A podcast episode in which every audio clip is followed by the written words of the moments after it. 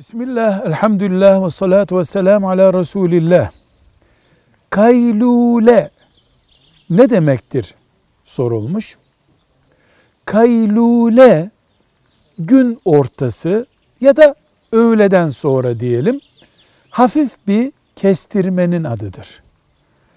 Yatağa uzanarak da olabilir, şöyle koltuğa yığılarak da olabilir, masanın üstüne yığılarak da olabilir. Resulullah sallallahu aleyhi ve sellem ve ashabının yaptığı işlerdendir. Ama farz değildir, vacip değildir.